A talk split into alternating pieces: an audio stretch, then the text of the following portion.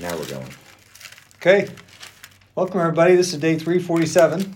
Chip and Eric reading the Bible by candlelight. Yes. Oh, Silent night, oh, that's such, such a great voice. But uh, yeah, you're a little early. All is calm. We're actually late according to our reading. We are?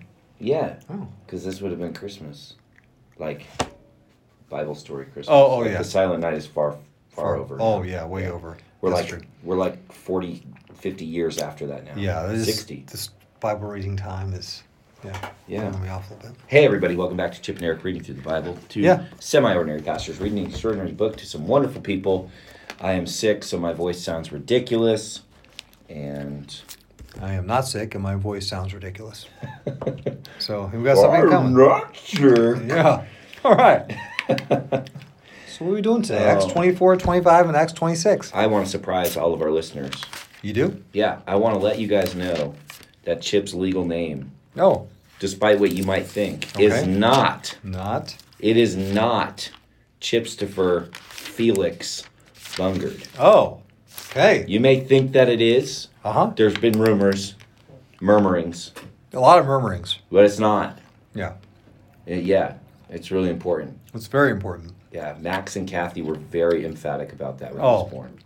They were so emphatic. They, Yeah. Well, his name is not Felix. No. That's what they said. It's not Felix. the doctor's like, oh, is, is little Chipstopher doing well? They're like, yeah, his name's not Felix. That's right. so, You don't want to mess with my mom. no.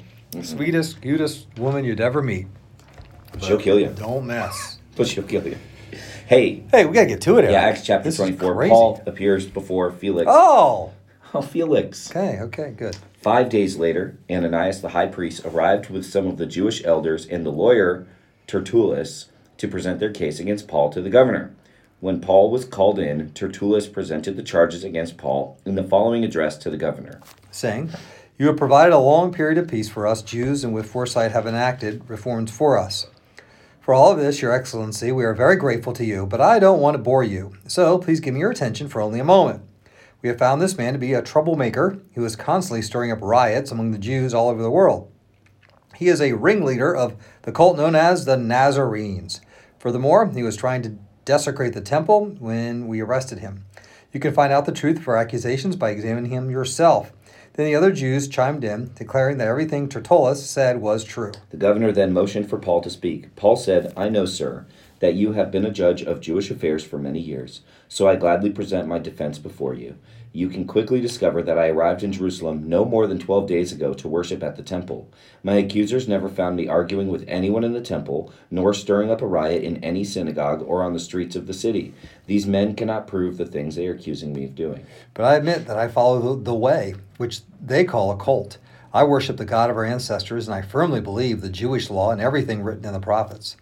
I have the same hope in God that these men have, that He will raise both the righteous and the unrighteous. Because of this, I always try to remain a clear conscience before God and all people. After several after several years away, I returned to Jerusalem with money to aid my people and to offer sacrifices to God. My accusers saw me in the temple as I was completing a purification ceremony.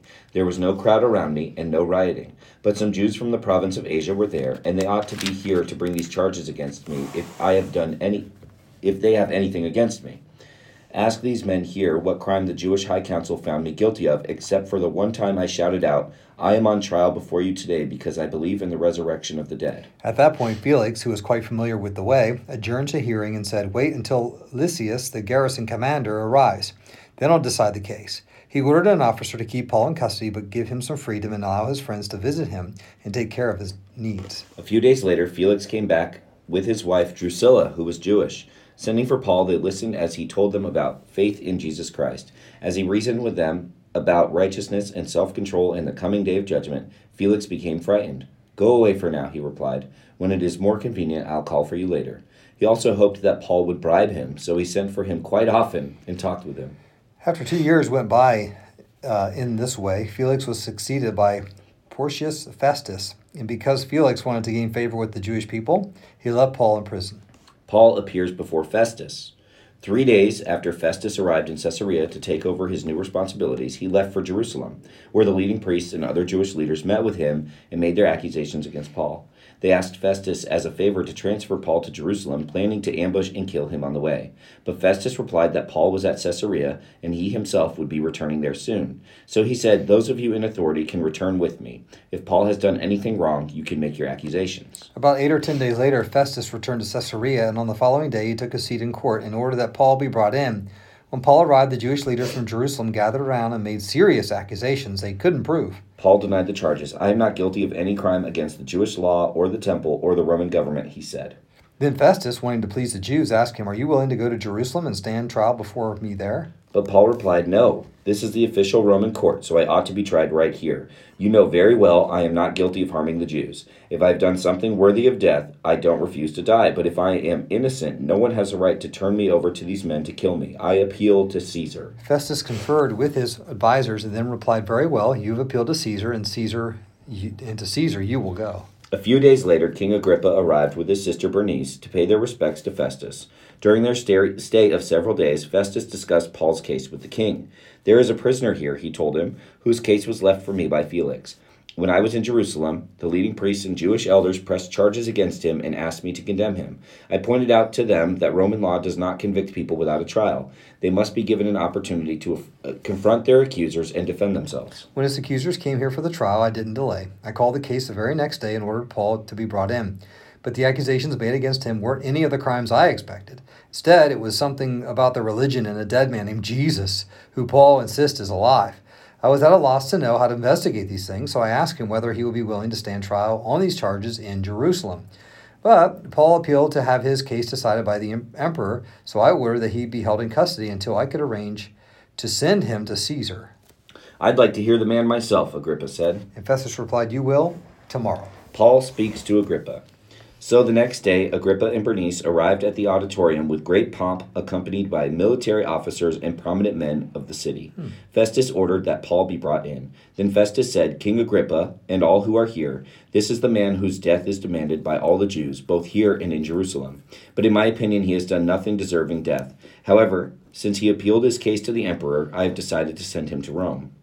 But what shall I write the emperor? For there is no clear charge against him. So I have brought him before all of you, and especially you, King Agrippa, so that after we examine him, I might have something to write. For it makes no sense to send a prisoner to the emperor without specifying the charges against him. Then Agrippa said to Paul, You may speak in your defense. Yeah. So Paul, gesturing with his hand, started his defense. I am fortunate, King Agrippa, that you are the one hearing my defense today against all these accusations made by the Jewish leaders. For I know you're an expert on all Jewish customs and controversies. Now please listen to me patiently. As Jewish leaders are well aware, I was given a thorough Jewish training from my earliest childhood among my own people and in Jerusalem. If they would admit it, they know I have been a member of the Pharisees, the strictest of our re- sect of our religion. now I'm on trial because of my hope in the fulfillment of God's promise made to our ancestors. In fact, that is why the 12 tribes of Israel zealously worship God night and day, and they share the same hope I have.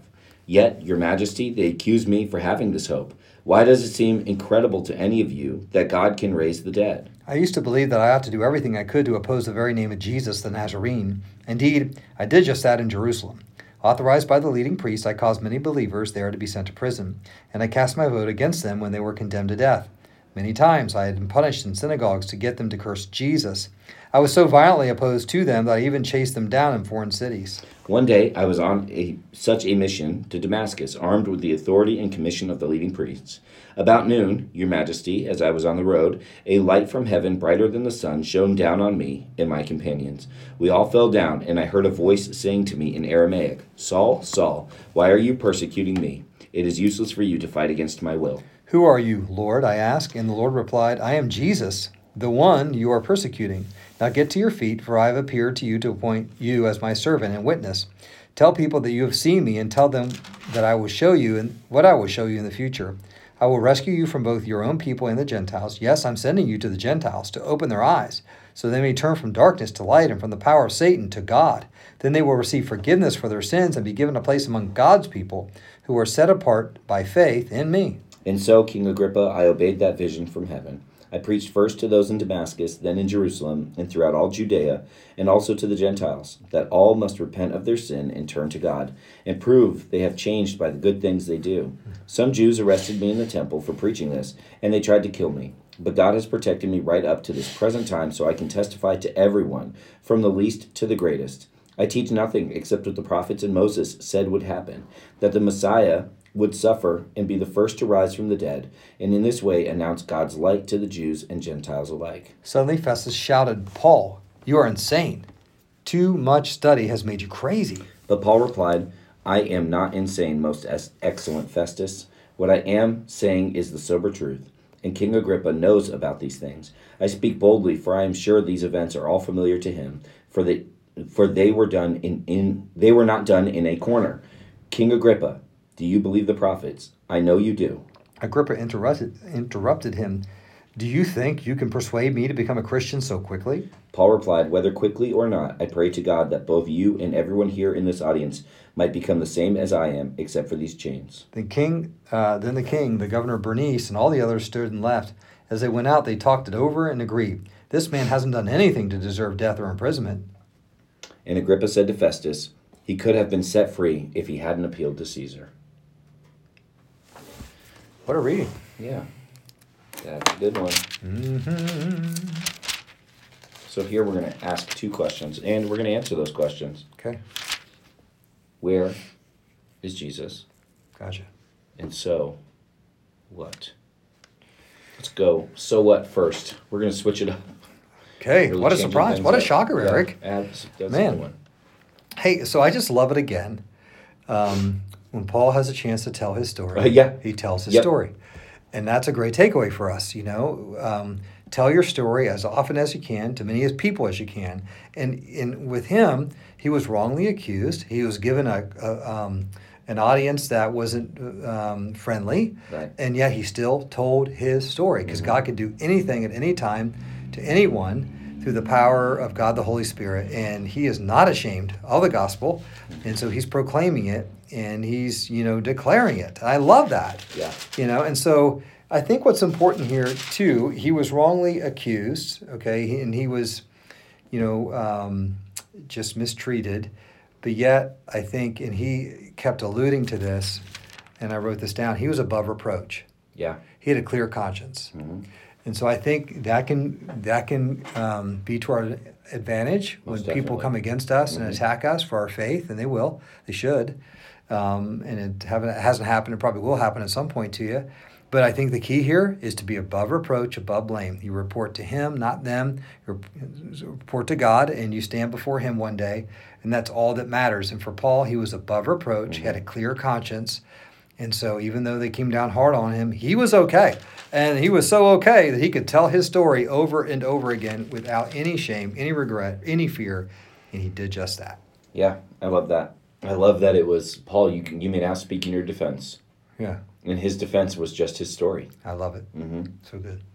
So where is Jesus? Well, I just love, you know, granted the first half of the year more than, you know, until October 1st. So the first full 9 months of the year we were in the Old Testament.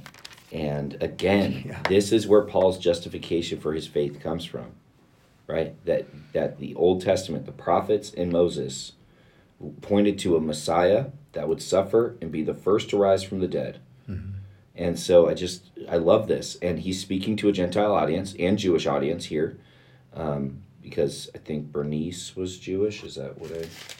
Agrippa's wife. Maybe.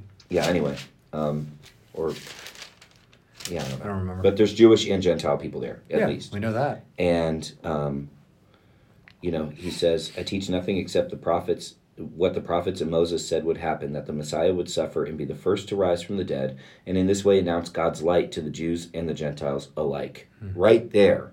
Mm-hmm. Right there, he says that. And, and to Festus, it sounds insane. Crazy.